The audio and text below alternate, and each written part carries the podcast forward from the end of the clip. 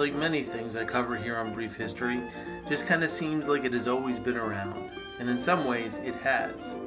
It seems timeless in that one could be easily convinced that it was invented in Brooklyn in the late 80s, or it could have come out of the Middle Ages with those chubby friars guzzling by the steinful.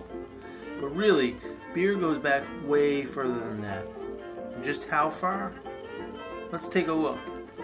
I'm Chef Ben, this is Food and Five, and this is the brief history of beer.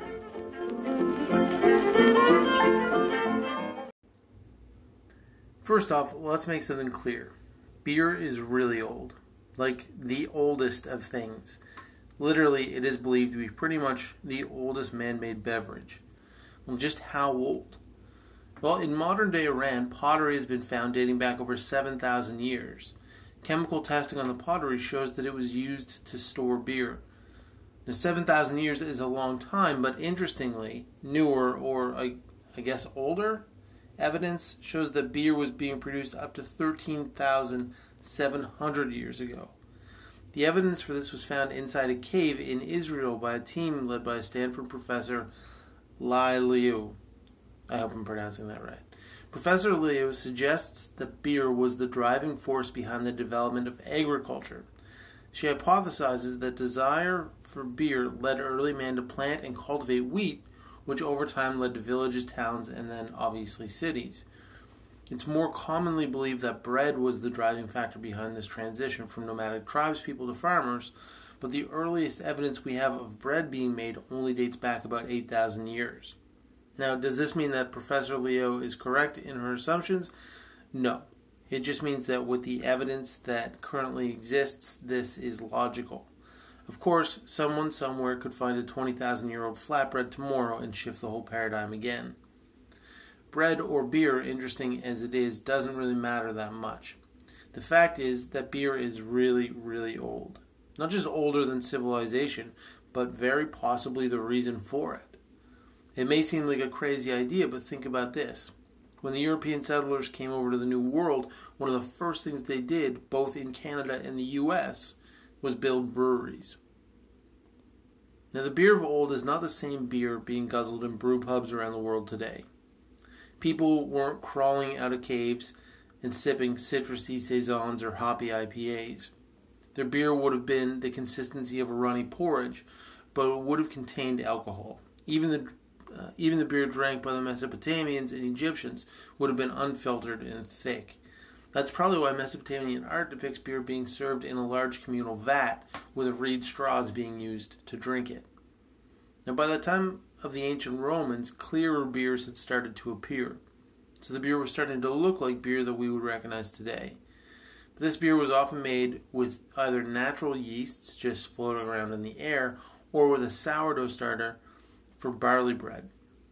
This would have more than enough yeast to kick in the to kick the fermentation process into overdrive.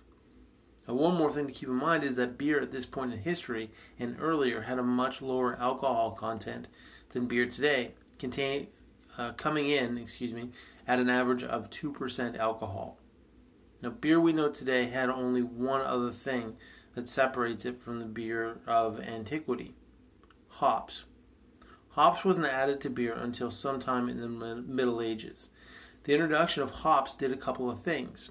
Changed the flavor of beer, but more importantly, it also prolonged its shelf life.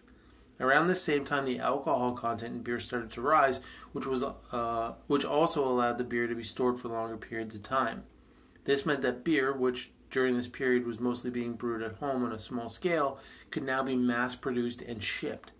This led to the standardization of beer making techniques and recipes. This also led to the beer purity law in Bavaria. This law said that beer is to be made of water, barley, and hops. Yeast was added after Pasteur ide- identified it. This purity law is the oldest food rela- excuse me, regulation still in use, having been introduced in 1516. Now, I have to tell you, there is so much more that I could cover when it comes to beer, but this is supposed to be the brief history of beer, not the full history of beer. So I'm going to end it there.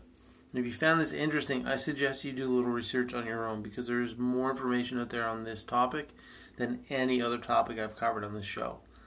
so much so that it is impossible to synthesize it synthesize it, excuse me, into such a short episode, but I did try my best.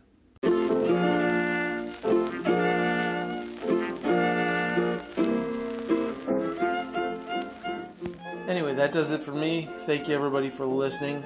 Uh, I'm Chef Ben. This is Food and Five, brought to you by HowToNotBurnShit.com, your modern culinary manual. Of course, you can like and subscribe to the podcast. You can tell your friends about it. You can even rate it and comment on it. Uh, and you can follow me on Instagram and Twitter at Chef Ben Kelly and on Facebook at Ben Kelly Cooks. And as always, thank you so much for listening. Have a great day, everybody.